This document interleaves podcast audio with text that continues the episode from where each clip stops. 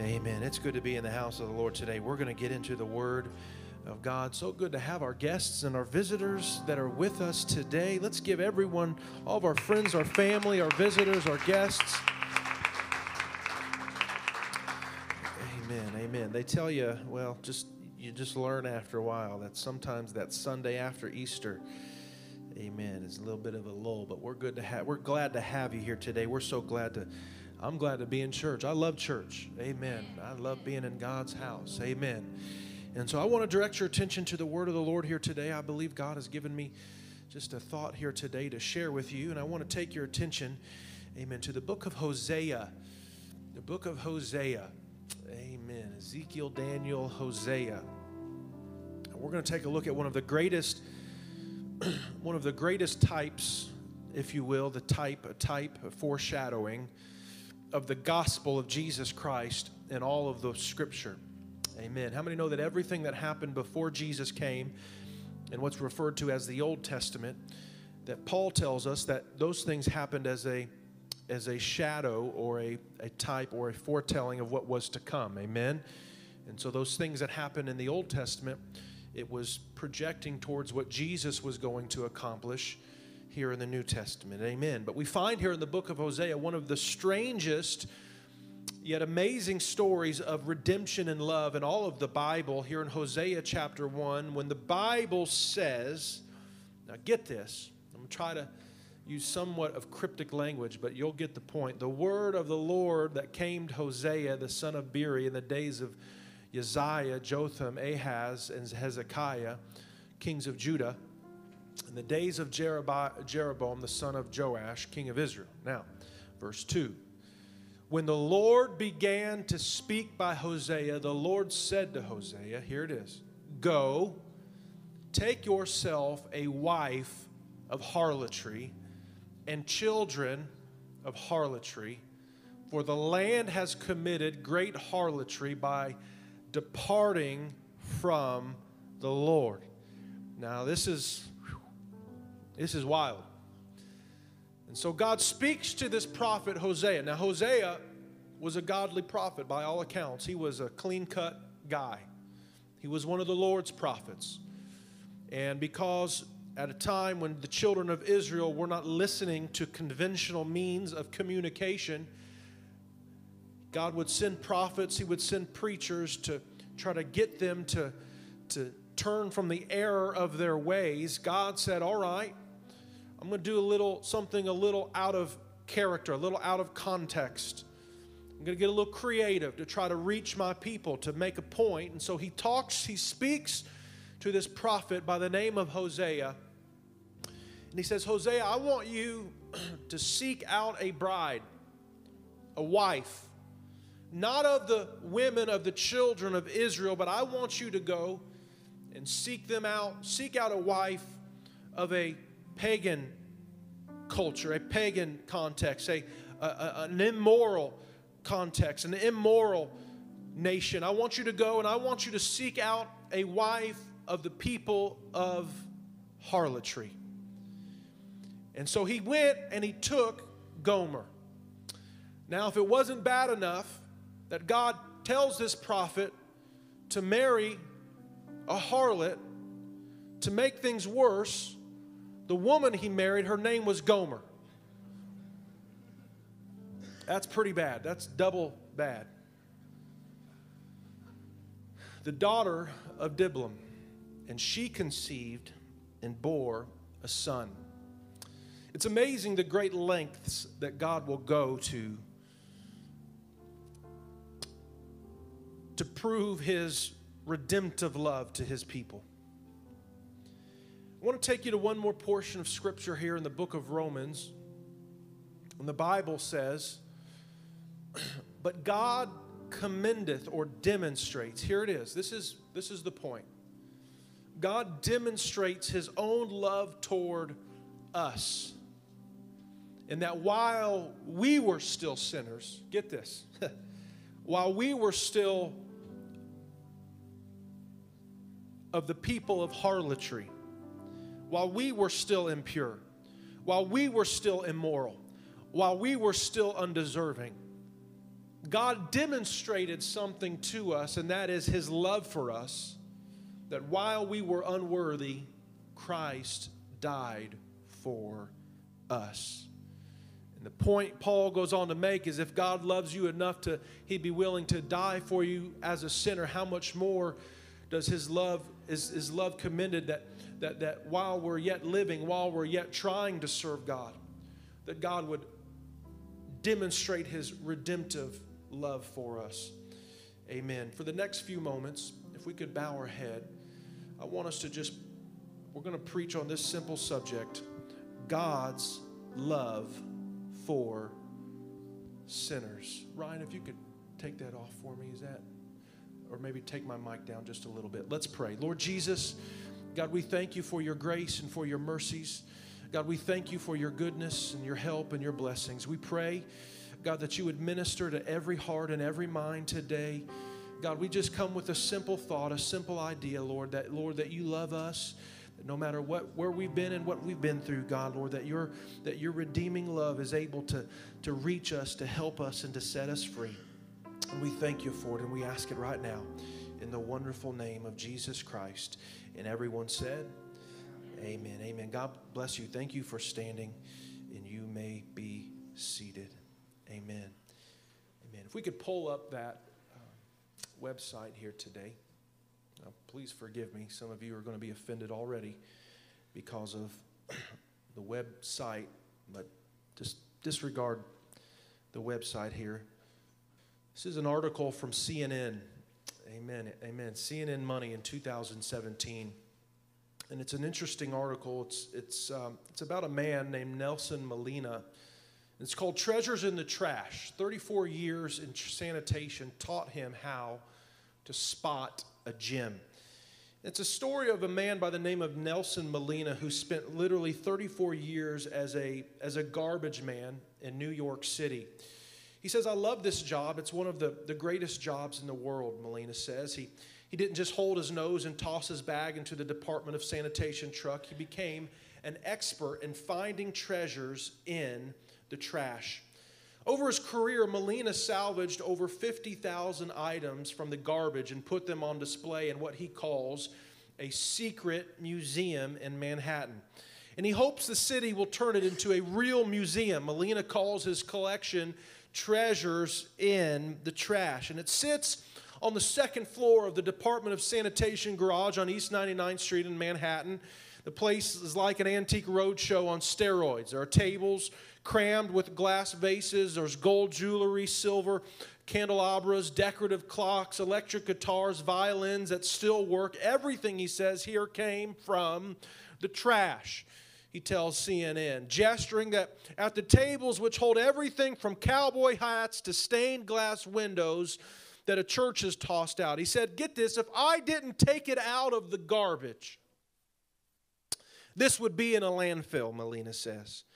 Over the course of his collection, he's gathered many valuable items, such as autographed baseball cards from every major Yankee star, signed books by famous authors, antique furniture, pictures, and even significant relics from major historical events like September 11th. And over the years, Molina has developed a knack of knowing whether a trash bag has contained something of value. He said it had to do with the way the items are poking out of the bag. Get this, that over 34 years, he can just look at a trash bag on the corner, and by the way it looks, by the way the items are poking out, or by the weight and the sound the trash made when it's picked up, he claims he can tell the difference between something that is uh, a vase of a wine bottle just by the ping it makes when a sanitation worker tosses the trash in the truck. He said, I have these sensors that go off of my experience, my, my intuition, uh, my keen awareness. He says, I can just tell when there's something of value in the trash. And today, his collection fills almost an entire warehouse floor and it just keeps on growing. And when he asks about this u- unique obsession, Molina says, We throw away too many things. There are some things that just need to be redeemed. I want to tell you, it's an interesting story that we find here in this CNN business article from 2017. And the reality is is that uh, this this this Mr. Molina is a lot like the story that we've just read here today. And, and whether you like it or not, uh, the, the reality is, is that there's some very interesting similarities between the story I've read and the article that I've read. And, and that is that there is some very real treasures in the trash, that there are some very valuable things in the trash heaps of life that with just a little bit of love, just a little bit of care, just a little bit of attention can be redeemed to make something of great value. See, I've got some good news and some bad news this morning. I'll start today with the bad news, and that is that that that that, that is simply that God hates sin. Can I get an amen? He hates sin. He cannot stand sin. And under no conditions will God tolerate sin forever. The Bible says that sin is a reproach, that sin is what separates us from God. It's sin that destroys marriages, it's sin that destroys homes, it's sin that destroys lives, it's sin that destroys future, it's sin that God hates. I want to tell you here today that, that, that, that if you think this does not apply to you, I, I've got news for you this morning that the scripture proclaims undoubtedly and unequivocally that we are all sinners, that, that we have all fallen short of the perfection of God. I want to tell you this morning, you may look fine today, you, you, you may act fine this morning, you, you may even have money in your bank account, everything in your life may be going just fine. But again, I told you, I warned you, I've got bad news. And the bad bad news is, despite how things may be on the outside, the reality of the Word of God, the story of Scripture is, is that we are all desperately in need of a loving and a merciful God. That we are all sinners, that we have all fallen short of the glory of God. I don't care how religious you are, I don't care how moral you are, I don't care how honest you think you are, that we are all sinners in need of a Savior. And if that wasn't bad enough, it's that sin that's in your life that is all present in each and every one of us this morning, that is pulling at us, pushing on us, causing us to do things, to say things, and to act in ways that, that are not pleasing to God. And it's the sin that is within each and every one of us that has separated us from God. God does not tolerate sin. God cannot stand sin.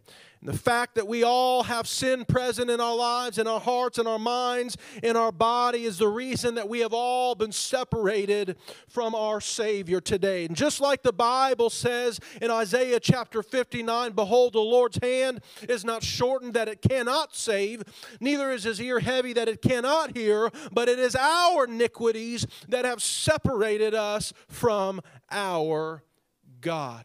That's the bad news this morning. Yet, despite all of the bad news that I've just shared with you, there is yet still some good news to share.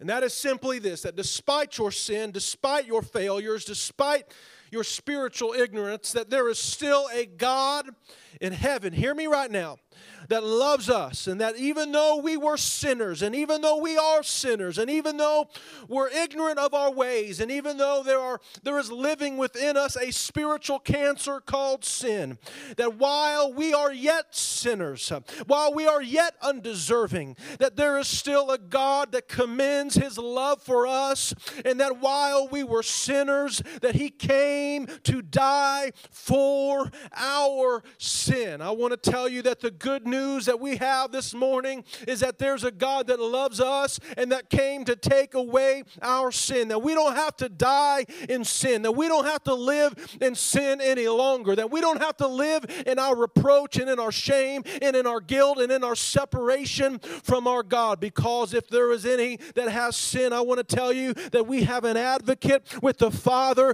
Jesus Christ, that if we will confess our sin, that He is faithful and just to forgive us of our sins and to cleanse us from all unrighteousness. I want to tell you today the good news is that while God hates sin, hear me right now, that God loves sinners. Amen. And so here we have this story that I've drawn my text from this morning, the book of Hosea.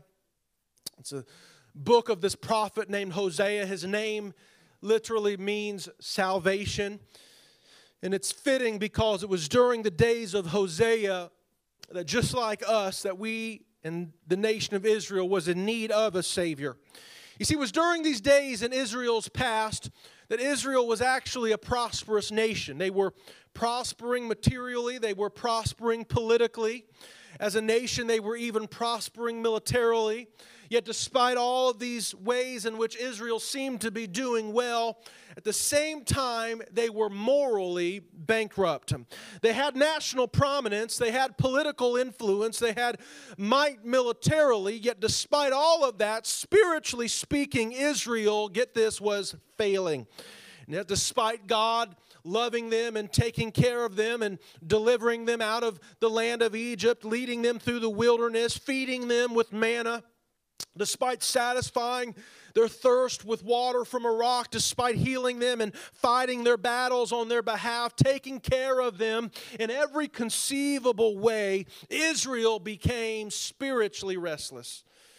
That wasn't enough, wasn't enough for them to serve God. Wasn't enough for them to be content living for the God that had blessed them and made a way for them. And so Israel, get this, began going after other gods and their love for their God, for their Savior, for their Redeemer, the one that had made a way for them, unfortunately began to grow cold because they had no real love for God or for His Word or for His worship, and because they would no longer listen to the prophets that God was sending them to compel them and to, to try to constrain them to return back to their love for God. Instead, God decided to use the personal life of this man by the name of Hosea to demonstrate His steadfast love for an unfaithful people. And so here it is. It's in this marital relationship of Hosea and his wife Gomer that we are able to see the beautiful depiction of the redeeming love that God has and has demonstrated in the person of Jesus Christ. And it's here in this story of, of Hosea and Gomer that we find a few things that I want to share with you today, if I can. And the very first thing that we need to recognize about this story is here in the story of Hosea and Gomer, we find what we'll call a loving pursuit. You see, Hosea was a prophet, he was a godly man. He was committed to God, and Gomer was quite the opposite. She was from an idolatrous nation.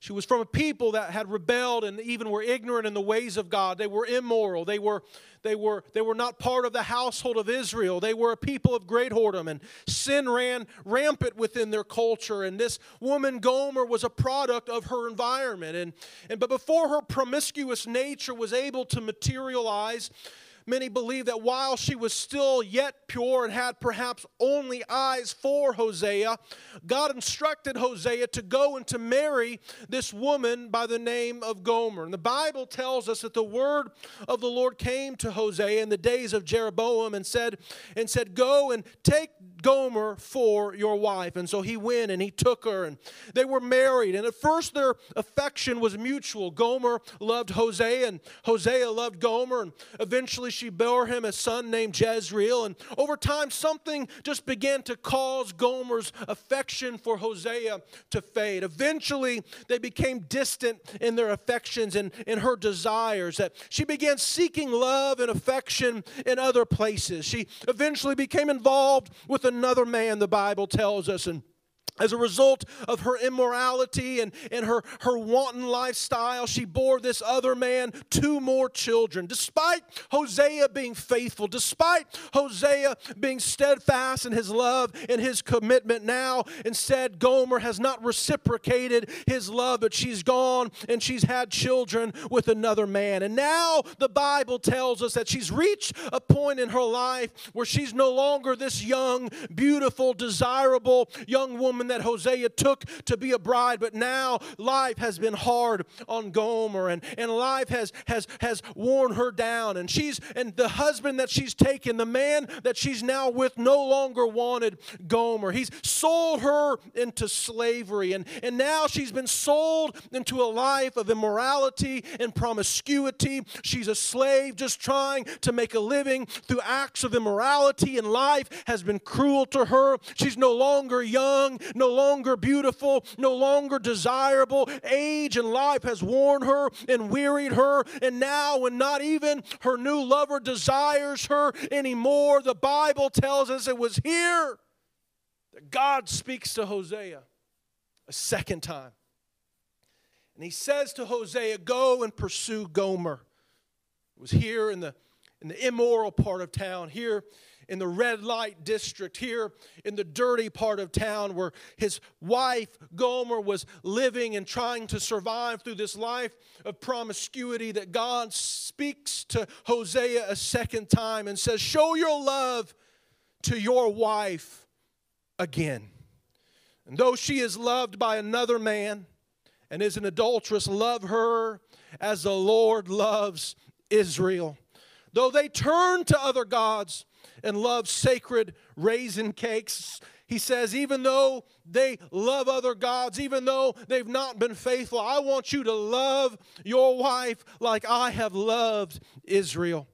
And so the Bible tells us it was here that this story of Hosea, this story of a loving pursuit now becomes the story of a lavish purchase. He says, Go and show your love to your wife again. The Bible says that Hosea hears and receives this word as he begins this lavish pursuit, this lavish purchase. And, and God says, I know you loved Gomer. I know that Gomer was unfaithful. I know she was sold into slavery. But I want you to go back down to that place where those prostitutes are sold, and I want you to buy her back. You see, it was in these days that the Bible would tell us that, that in those days, if you were to purchase a slave, that the cost of a slave was 30 pieces of silver. Yet the scripture tells us here in this story that Hosea didn't have 30 pieces of silver to purchase back his wife Gomer. Instead, he brought just 15 shekels of silver. And to make up the difference, not only did he bring everything he had financially, but he gathered everything that he had materially.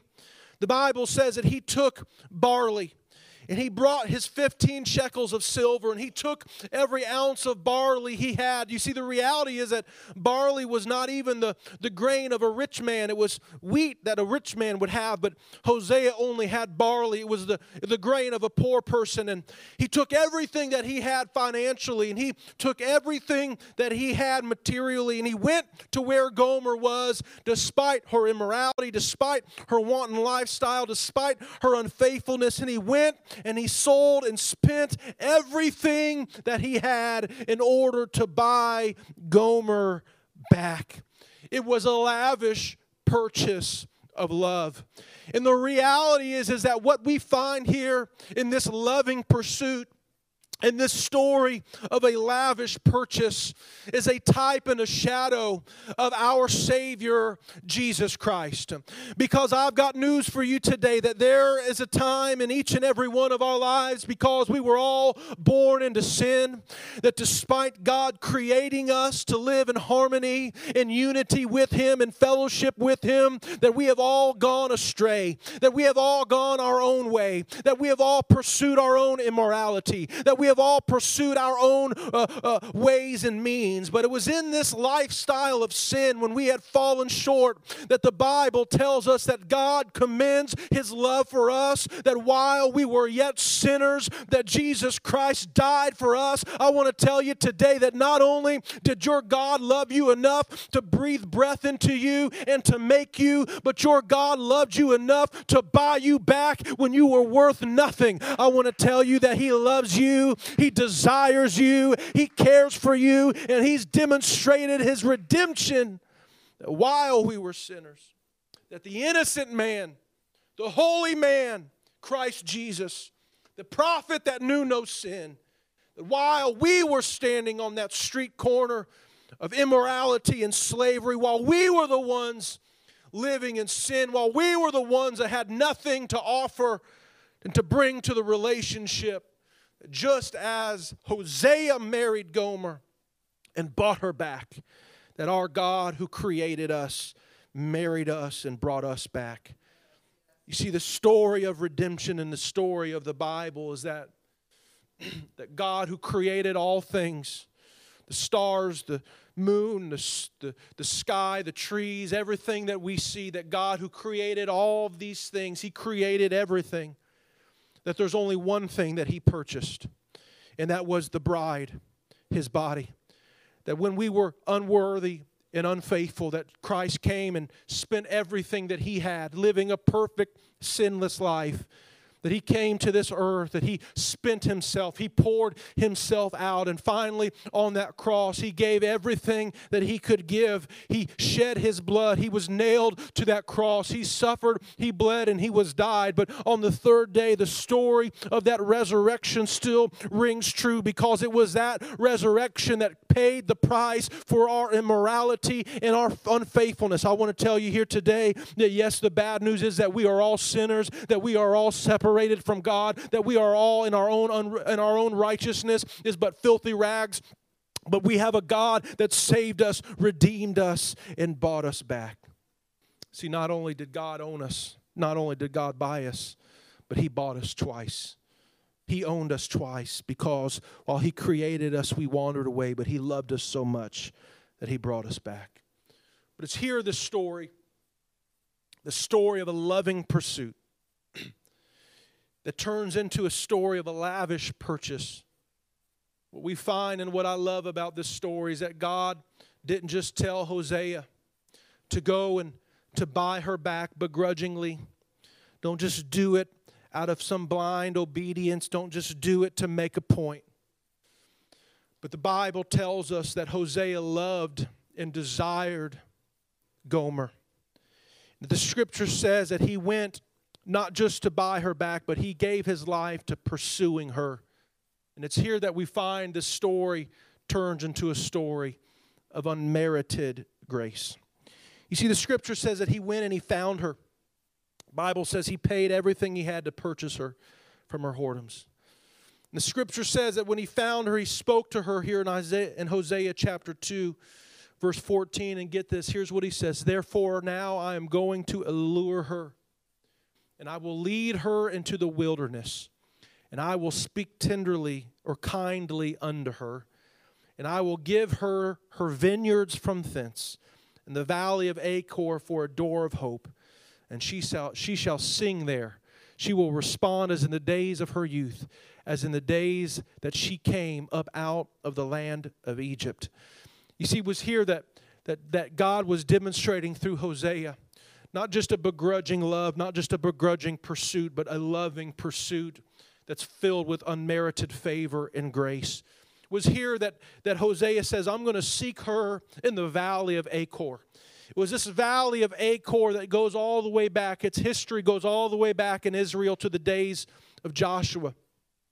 It was a place that represented a bad place, a, a stigma. It was a low valley. A valley was a low place, and furthermore, it was this valley that, that Gomer's life had, had just had been delegated to, just living this life of immorality that has a historical significance because it was here in this valley of Achor that back in the days of Joshua, a man by the name of Achan was stoned to death for holding on to something that he was not supposed to be holding on to. And when Moses told the children of Israel to get rid of and to not keep any of the garments of the surrounding nations, this man Achan had buried something that didn't belonged to him underneath his tent. And because he could not let go of the thing that he was supposed to be holding on to, the Bible says it was here in the valley of Achor that this man Achan had to be stoned to death. It was a, it was a place that's significant, that was significant to Israel because it was a place that represented difficulty and trouble, and, and it was a stigma for the reproach of sin. And it was here that Hosea says, I'm going to go and find her in that valley of Achor. I'm going to find her in that place of stigma. I'm going to find her and pursue her in that low place of life. And it's there that I am going to speak kindly to her. I want to tell you today that there's, there's not one person in here that deserves the unmerited, unearned, undeserved grace and mercy and love of God. But why, my goodness, what a God that we have that not only would He redeem us uh, and not only would He purchase us, but He would speak kindly to us. He would lavish His love on us. He would lavish His mercy on us. He would lavish His kindness on us. He wouldn't just treat us like we deserve to be treated, but our God treats us gently and kindly and tenderly. He makes a way for us. He moves on our behalf. He helps us. He heals us. He encourages us. He ministers us because He's pursuing us lovingly. It's here in this valley of Achor. The Bible says that Hosea came to her and spoke kindly to her. And he says that he would, he would give her as if it was, as she, if, if it, he would treat her as if she was young again, if she had just come out of Egypt. He wasn't going to hold her sins against her. He was not going to hold her immorality against her, but it was here that he was going to shed his unmerited grace upon her. I want to tell you today as we stand all over this place that this is a story that we can all relate to. because it was here that we find this prophet Hosea, whose name means salvation. Loving, pursuing, and lavishly purchasing this wife of immorality, Gomer, whose name means incomplete.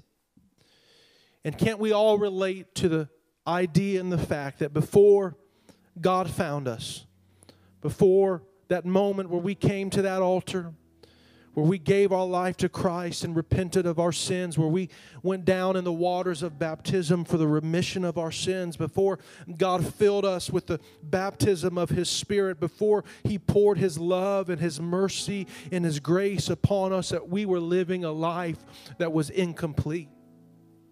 We tried to complete our life with the bottles. We tried to complete our life with relationships. We tried to fill our lives with one thrill or another thrill. But I, what we all came to realize today is that until we met the love of God, until we found that there was a Savior that was willing to purchase us lavishly, to pursue us lovingly, and to shed unearned and unmerited grace upon us, that our life was not complete. But the grace and the message of Scripture this morning that while we were yet sinners, while we were yet incomplete, you can have all the money in the world. Hear me now, every head bowed. You can have every material possession. You could have the greatest job in the world. You could have everything seemingly you think you want. Israel was prospering militarily, politically, and materially. Yet morally, they were incomplete. And what we have to come to terms with here today is that until we've surrendered our life to Jesus Christ and fulfilled His plan of righteousness, repentance, and baptism and water, and the infilling of His Spirit, that our life is just incomplete. And so today, I want us, every head bowed, I want us to just take a moment to put ourselves in the position of Gomer. Gomer didn't deserve Hosea. Gomer didn't deserve a second chance. Gomer didn't deserve a loving pursuit. Gomer didn't deserve to be lavishly purchased, and Gomer didn't deserve unmerited grace. But this story isn't about what Gomer deserved. The story is about the godly character and the loving nature of the one pursuing her. And so, if we can, all over this place, if we could just lift our hands today.